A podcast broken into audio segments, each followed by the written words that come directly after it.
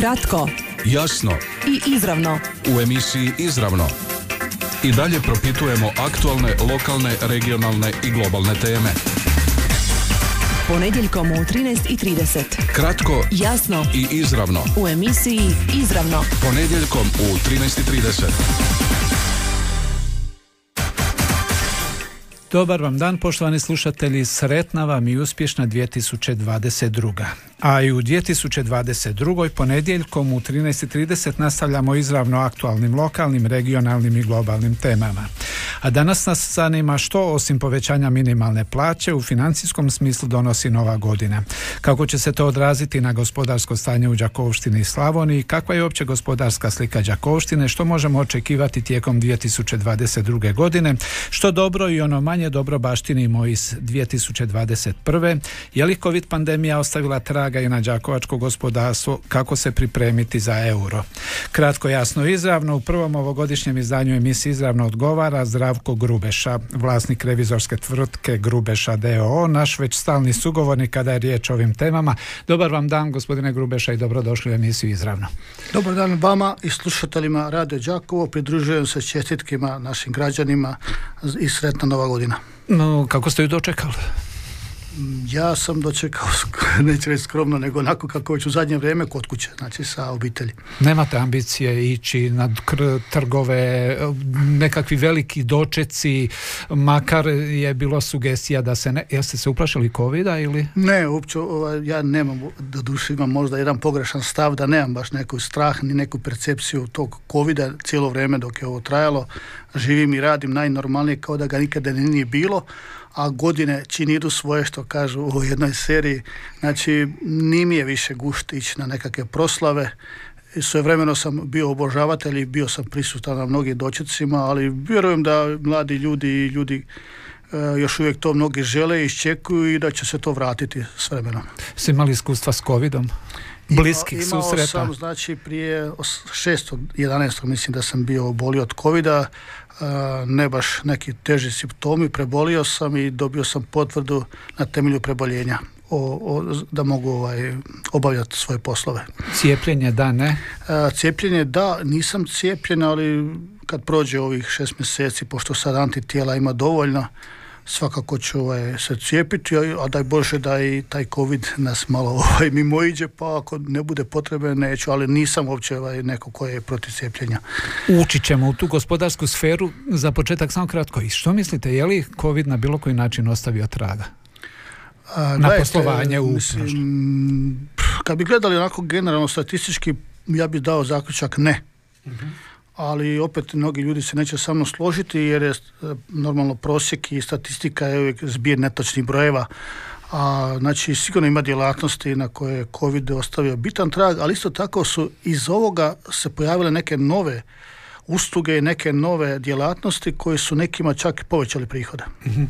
Kad bi generalno ocjenjivali 2021. kroz tu prizmu, je li se i kako to osjetilo, je li se još uvijek osjeti, koliko je zapravo pandemija, ova pandemija postala sastavni dio tih gospodarskih aktivnosti? Pa, znači, moram priznati da već nas je ta pandemija polako iscrpila, ali generalno govoreći mislim da ona nije na području Đakovštine ostavila e, bitnog traga u gospodarskom smislu, a ubrzala je nekakve procese, naročito u pogledu digitalizacije. E, vjerojatno bi se to dogodilo, ali ne ovom brzinom, ko što se sad dogodilo, pa smo shvatili da možemo mnoge stvari obavljati i da ne moramo odat po koje kakvim institucijama i to je sad postalo maltene normalno. Većina gospodarskih subjekata to učinila Da, mislim, nužno, no, ne, ne, ne- niste imali izbora, znači, vi danas imate porez na e-mirovinsko, e, ovaj, e-građani, znači niz tih ovaj, mogućnosti gdje u stvari iz ureda možete obaviti sve ono što smo nekada odali i čekali, gubili vrijeme i malte ne ometali službenike, a i gubili svoje vrijeme. u svakom zlu i nešto Dobro, dobra da, kažu. da, E, 2022. I Kako biste ili što biste onako za početak e, očekivanja u odnosu na ono što se dogodilo, što se događalo u ovom sektoru koji pratite e, 2021. Ovaj, znači, nažalost, ovaj, uz niz dobrih stvari koje se dogodile 2021. godine, slijedi jedan nastavak koji čini mi se da neće biti tako ovaj, lijep iz razloga što evidentno da će doći do bitnih poskupljenja. Znači inflacija već je polako udarala na vrata, taj trend će se nastaviti jer vidite sami da energenti poskupljuju, a to znači da se to mora odraziti na rast cijena, evo već imamo rast cijena mineralnih gnojiva i malte ne u ovoj poljoprivrednom sektoru koji ja najviše pratim, mhm. znači imali smo nagli skok cijena, mislimo na otkupne cijene, a sada imamo skok repromaterijala. Znači, to će se dogoditi sada u ovom prvom dijelu 2022. godine, e, gdje je vrlo ovaj, vjerovatno da će doći poskupljenja električne energije i plina, a to već ovaj, polako se odražava i na sve cijene repromaterijala. Jesmo li na to već navikli? Doduše moram priznati ovo kad govorite o poljoprivredi uz posljednjoj emisiji u prošloj godini smo upravo imali dva poljoprivrednika, jednog stočara, jednog ratara koji su nam najavili ove e, trendove. Međutim, uh, iščitavao se i nekakav uvjetno rečeno e, realni, zdravi optimizam da baš nije to sve tako crno kako se počesto prikazuje. Ne, ne mislim ja uopće da je ovaj, ja inače nikada nemam takav ovaj, stav, normalno ako je on objektivan, realan, iskazat ću ga, ali ne mislim da je to nešto ovaj, toliko baš fatalno i da je to presudno, znači ali to je nešto što se nije desilo od 2021. godine, uh ali, se, ali će se prebaciti u 2022. godinu. Inače, ovaj, jesmo li to očekivali? Mi smo već polako se odvikli od inflacije i odvikli smo se od takvih povećanja cijena. Moramo shvatiti da već dugo vremena živimo u jednom vrlo stabilnom okruženju u pogledu i tečaja i pogledu ovaj, cijena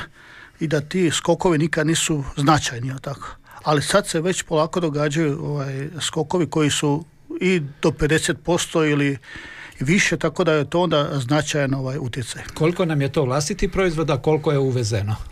sa globalnim a, tržišnim o, znači po meni je to ovaj, meni je to prije svega globalno znači ove igre sa Rusijom, Ukrajinom i sve to skupa znači neminovno je dovelo do porasta energenata jer ovaj, Europa pokušava Rusiju držati na neki način na distanci upravo sa tim embargom i tako dalje, a onda normalno imate ovaj, povećanje cijena. Za posljedicu toga. Normalno, da. Za uvo toliko, vraćamo se onoj najavljenoj temi zapravo što će osim minimalne povećanja minimalne plaće, što još možemo očekivati tijekom 2022.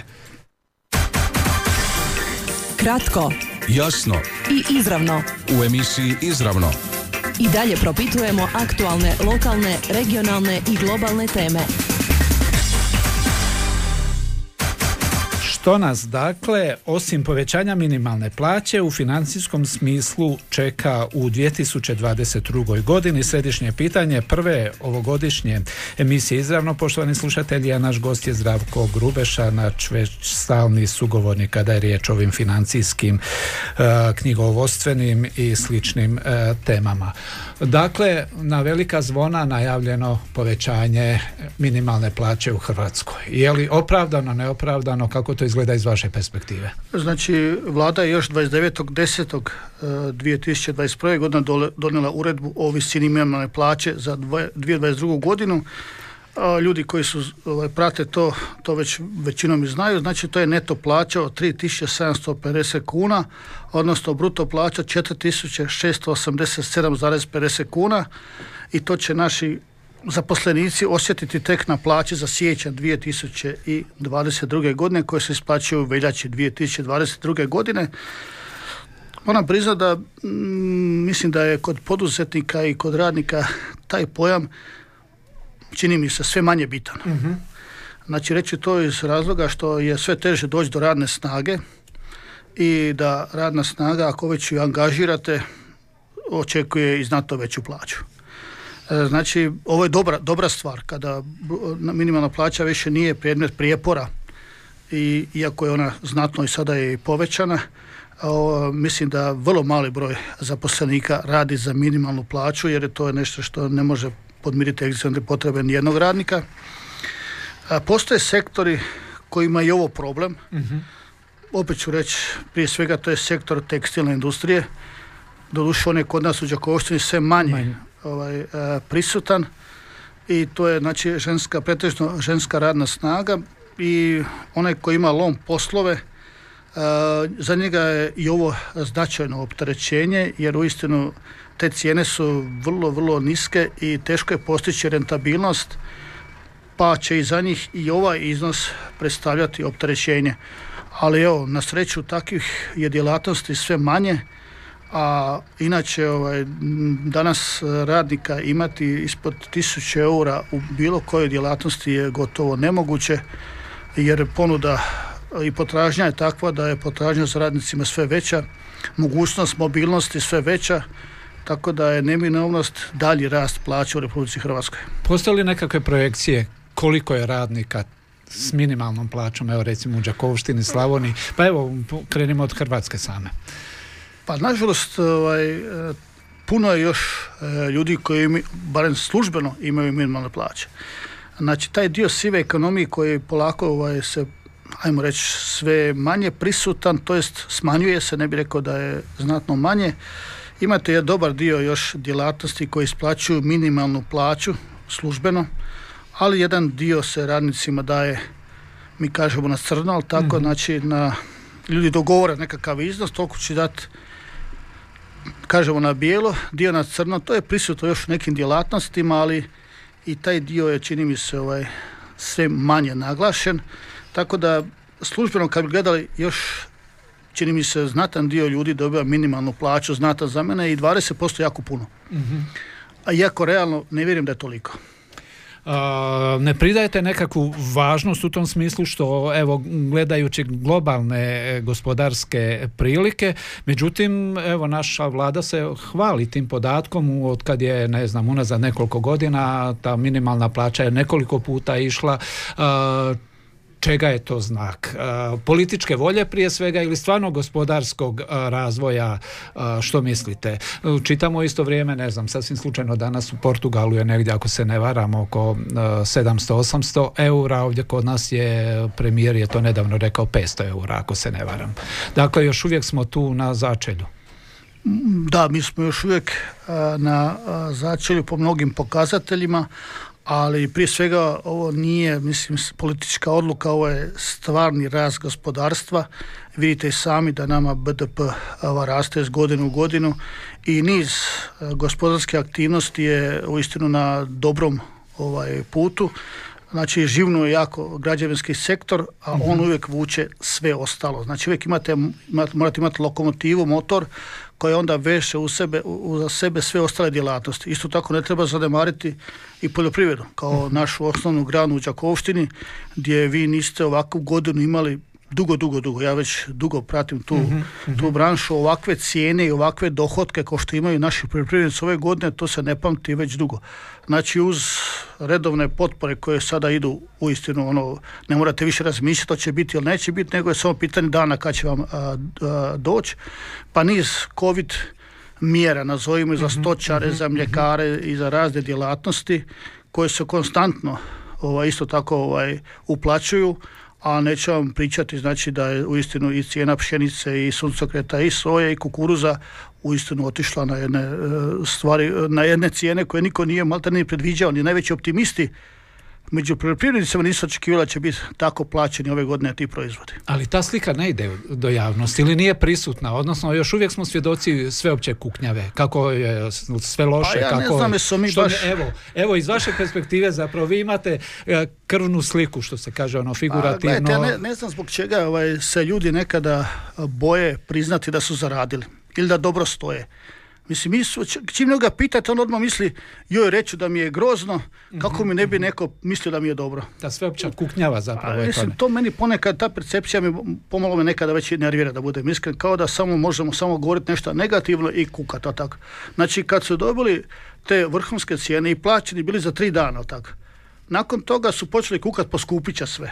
Znači, čekaj, mislim, poskupit hoće, ali nije sada poskupilo. Znači, ja sam bio neki dan poslovno u Žitu, pa ovaj njeh šef, šef financija kaže šta je tim poljoprivrednicima, me zovu da im ne platim jer će im biti veliki dohodak. Kaže u životu od kad radim, svi su me zvali da platim. Sad me svi zovu da ne platim.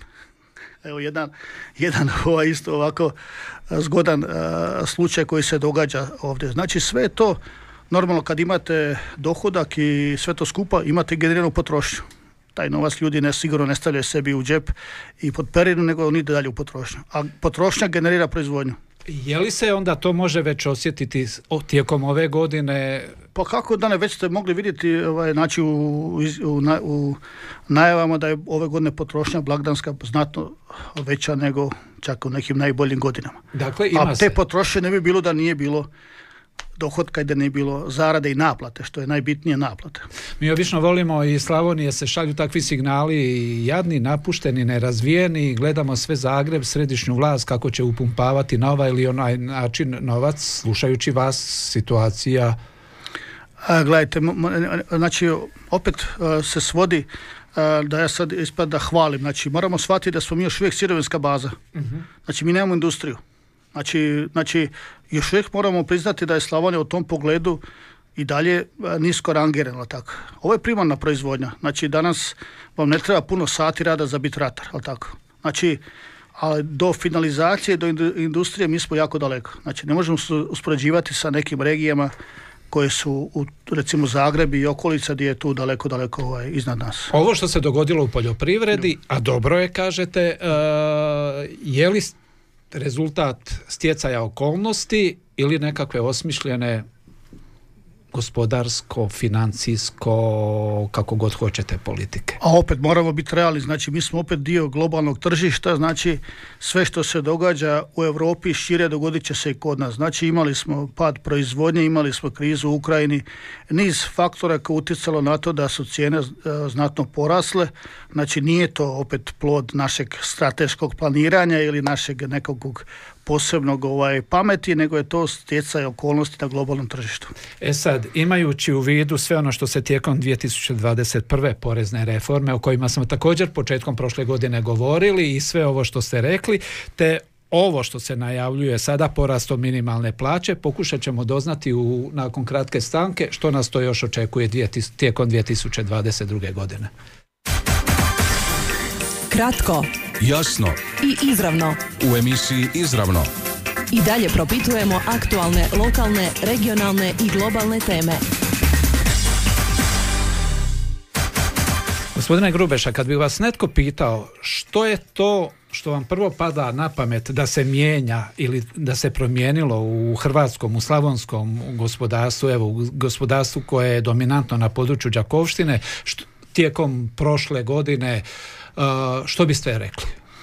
Pa ovako, znači ponovio bi u principu ovo što sam malo prije rekao, znači značan rast cijena poljoprivrednih proizvoda, s tim da bi opet uh, dao i naglasak uh, na stočarstvo gdje nije došlo do takvih promjena, čak šta više stočarstvo je ponovno došlo u jednu težu situaciju jer imali su znači veći ulaz ovaj, osnovnih sirovina, a nije došlo još uvijek do rasta cijena niti ovaj, kod e, prodaje svinja, niti kod tova junadi, niti kod mlijeka. Znači tu i dalje e, uglavnom su cijene ostale na istoj razini, čak su i padale, tako da je sektor svinjogojstva imao dosta ovaj, poteškoća u poslovanju, ali mi naglo porasla cijena kukuruza, a istovremeno cijena, cijena ovaj, svinja nije narasla, još uvijek postoje veliki pritisak uvoza jeftinog mesa, kako i zašto, iz kojih izvora, ponekad je to teško odgonetnuti, ali nije došlo do porasta cijena što će nemjerno doći jer taj sektor ne može podnijeti ovakvu proizvodnju sa minusom dugo.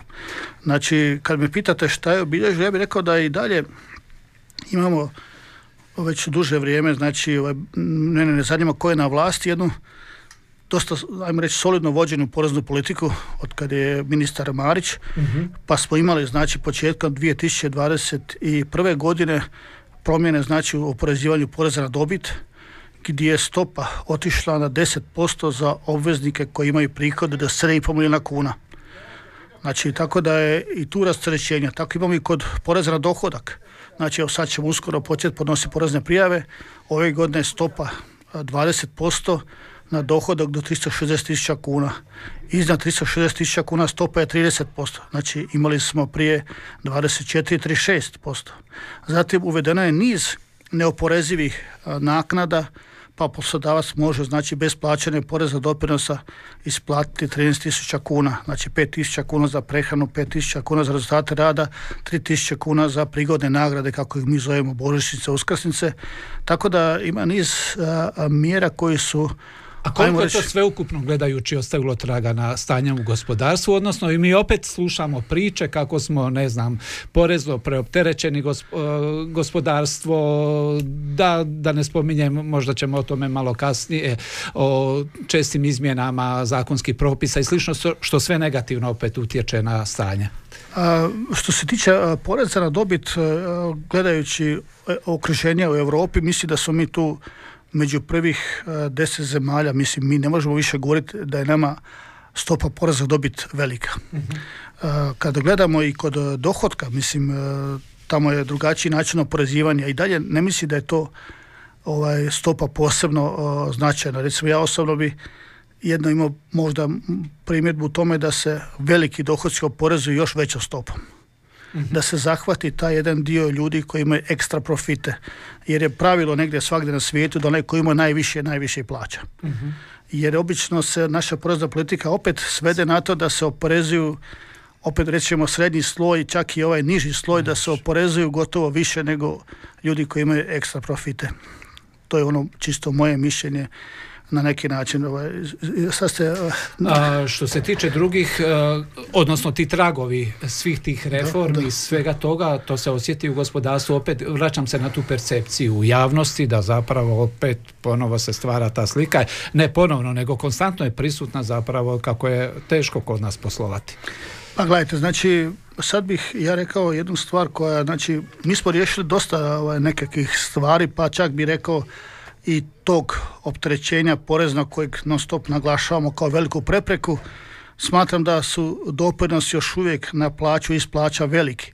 Ali ako uzmemo realno, znači e, da e, zdravstvo ne pokriva sa svojim doprinosom svoje troškove, to već znamo već godinama, da i mirovinsko osiguranje isto tako se podmiruje dobrim dijelom iz državnog proračuna, evidentno je da mi nekog prostora za smanjenje tu baš i nemamo. Znači, govorimo o realno, znači stope jesu velike, ali uzimajući obzir kako je stanje tih naših fondova, ono je nedovoljno da se ti troškovi pokrivaju. Znači, dokle će i koliko će trajati to naše mogućnost da financiramo to iz proračuna, o tom potom. Znači, ali ne očekujem da će biti u tom pogledu još prostora za rasterećenje.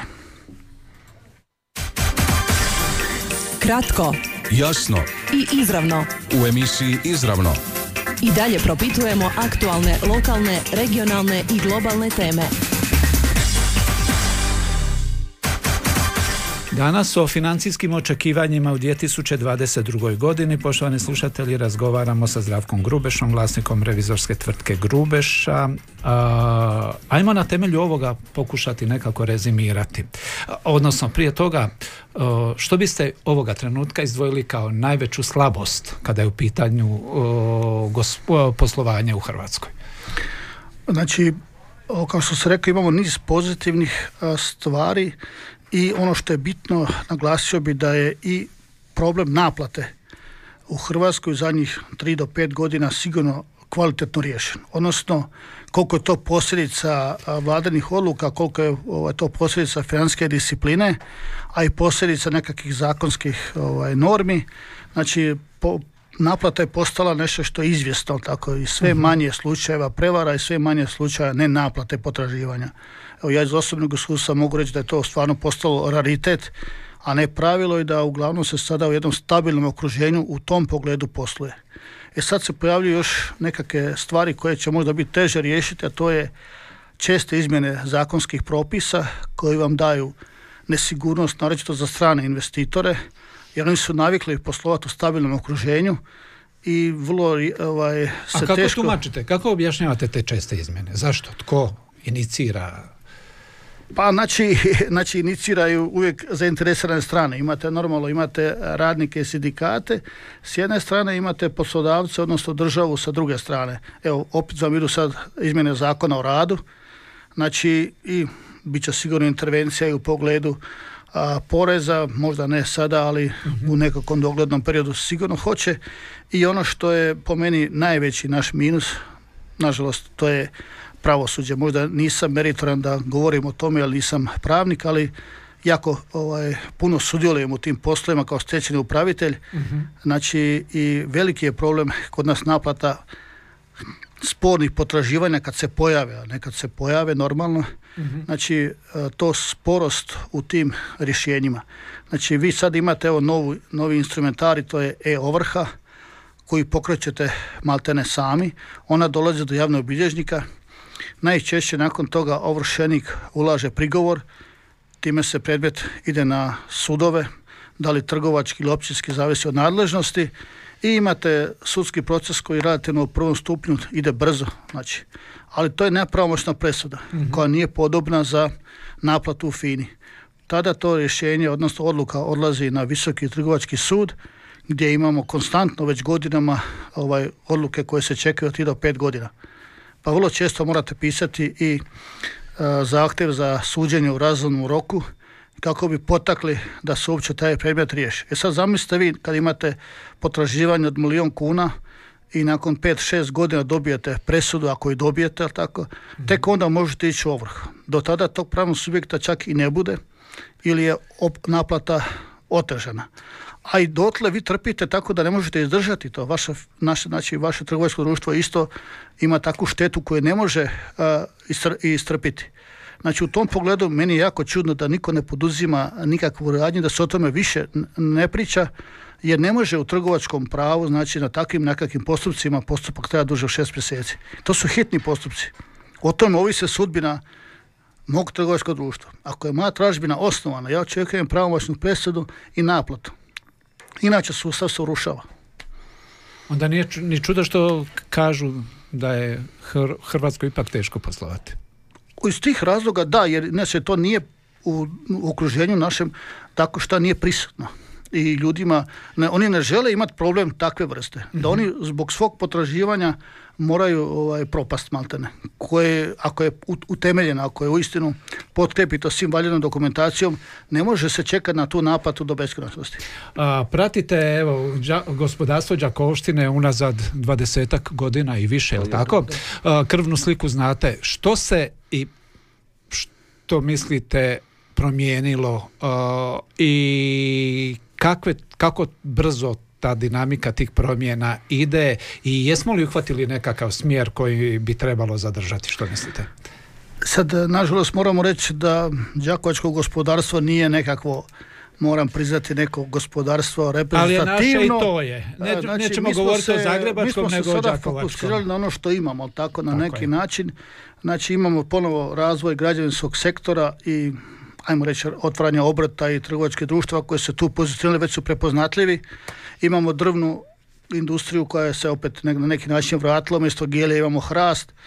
Onda vrlo često ono što je bitno istaći, uh, ja ću govoriti o Đakovštini, imamo jednu osatinu grupu koja je po meni znači ispred Pika Đakova nekadašnjeg našeg, ali tako po mnogim stvarima. Znači oni su jedne od najnaprednijih tehnološki najrazvijenijih društava na području čak i dijela Europe u svom segmentu poslovanja koje imamo, tako da su se neke pozicije uhvatile i dosta su stabilne, znači odnosno nekada gdje je to bilo nestabilno, a oni koji su uhvatili tempo i drže se posluju u jednom stabilnom okruženju i imaju istinu sve ovaj elemente da se dalje da se dalje razvijaju i da budu i dalje vodeće tvrtke koje će vući cijelo gospodarstvo. Oni su nositelji gospodarstva u, na, u ovom Bez kraju. Bez gledajte, znači ne možete uspoređivati nekoga koji ima ukupan prihod 100 milijardi kuna i nekoga koji ima 100 tisuća kuna. Znači, bez obzira na nas tisuće malih, ne možete nikada nadomjestiti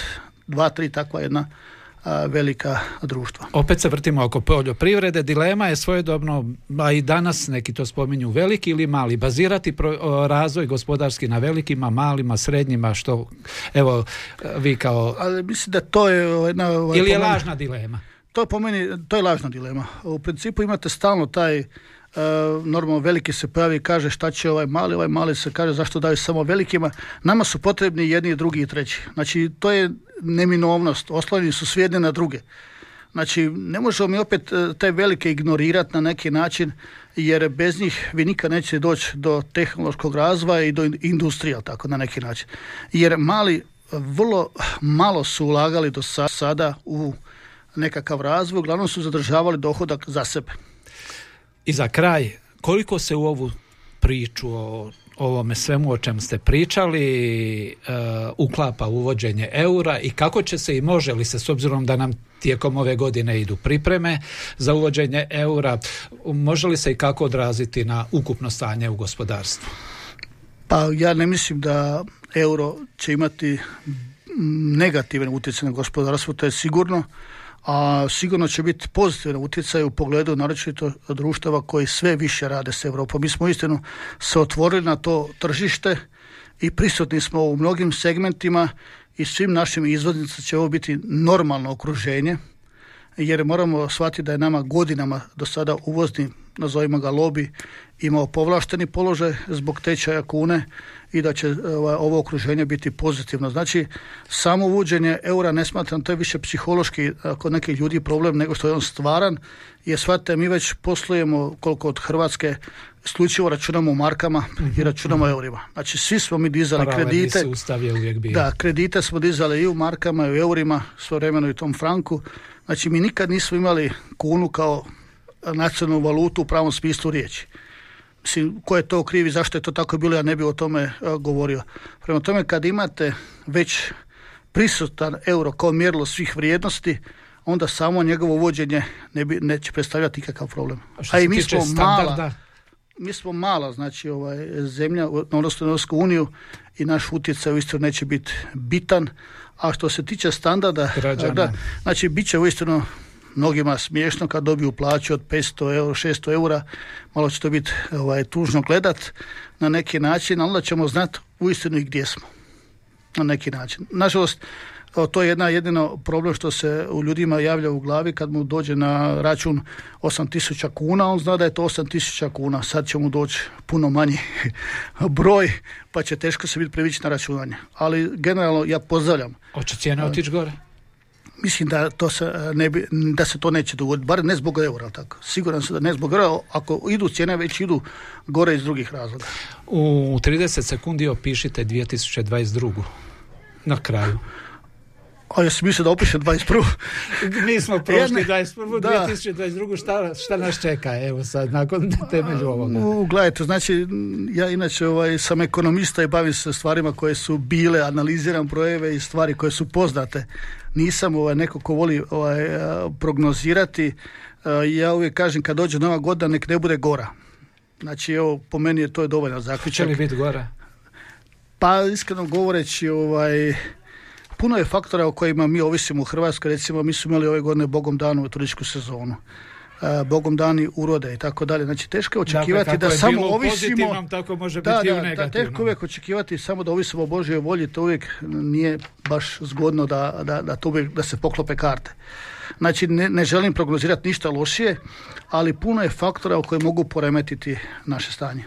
Poštovani slušatelji, gost prve ovogodišnje emisije Izravno u kojoj smo govorili o financijskim očekivanjima u 2022. godini bio je Zdravko Grubeša, vlasnik revizorske tvrtke Grubeša DO. Hvala vam puno do neke sljedeće prigode. Ako mogu samo, Izvolite. još imamo jedno povećanje, znači svake godine na, kad e, Zavod za statistiku objavi e, povećanje prosječne cijene, rastu i osnovice za doprinos. To je za mhm. naše obrtnike recimo jako bitno, pa recimo sada je recimo osnovica za obrtnike koja je bila 5967,65 ide na 6199,05 kuna.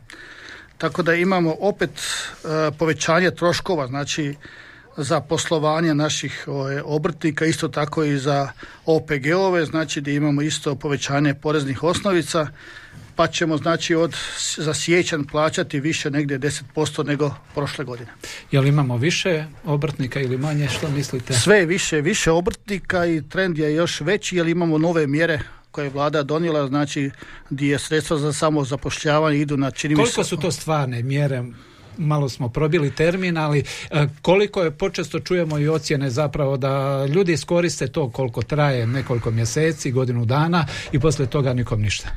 Pa gledajte, znači uvijek ima i takvi, ali znači generalno ja koliko znam od tih ljudi koji su dobili te mjere, njih 80% ostaje u branši.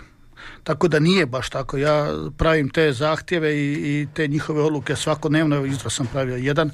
E, znači, ipak većina njih ostane. Imate uvijek rariteta. Nemojmo generalizirati, znači, to je mjera jako dobra, sigurno. Znači, sad je ošlo 85.000 kuna. To je početni kapital za jednog malog obrtnika jako dobar. I onaj koji je majstor i koji se u tome uh, snalazi, sigurno će ostati u toj branši. Hoće li se vratiti oni koji su otišli za 200.000 kuna? Nisam u tom pogledu optimističan, ovaj, jer čini mi se da ti motivi koji su zbog čovjek su ljudi otišli nisu samo zaposlenja. Mi non stop ignoriramo činjenicu da su mnogi ljudi otišli zbog uh, neću reći političkog sustava, odnosno zbog reću to nepravdi, odnosno nemogućnosti normalnog življenja u našoj državi. Nadajmo se da će se ipak to početi mijenjati 2022. Sad smo stvarno na kraju. Hvala vam lijepa. Hvala vama. Kratko, Jasno i izravno. u emisiji Izravno. I dalje propitujemo aktualne, lokalne, regionalne i globalne teme. Ponedjeljkom u 13.30. Kratko Jasno i izravno. u emisiji Izravno. Ponedjeljkom u 13.30. Ovaj programski sadržaj sufinanciran je sredstvima Fonda za poticanje pluralizma i raznovrsnosti elektroničkih medija.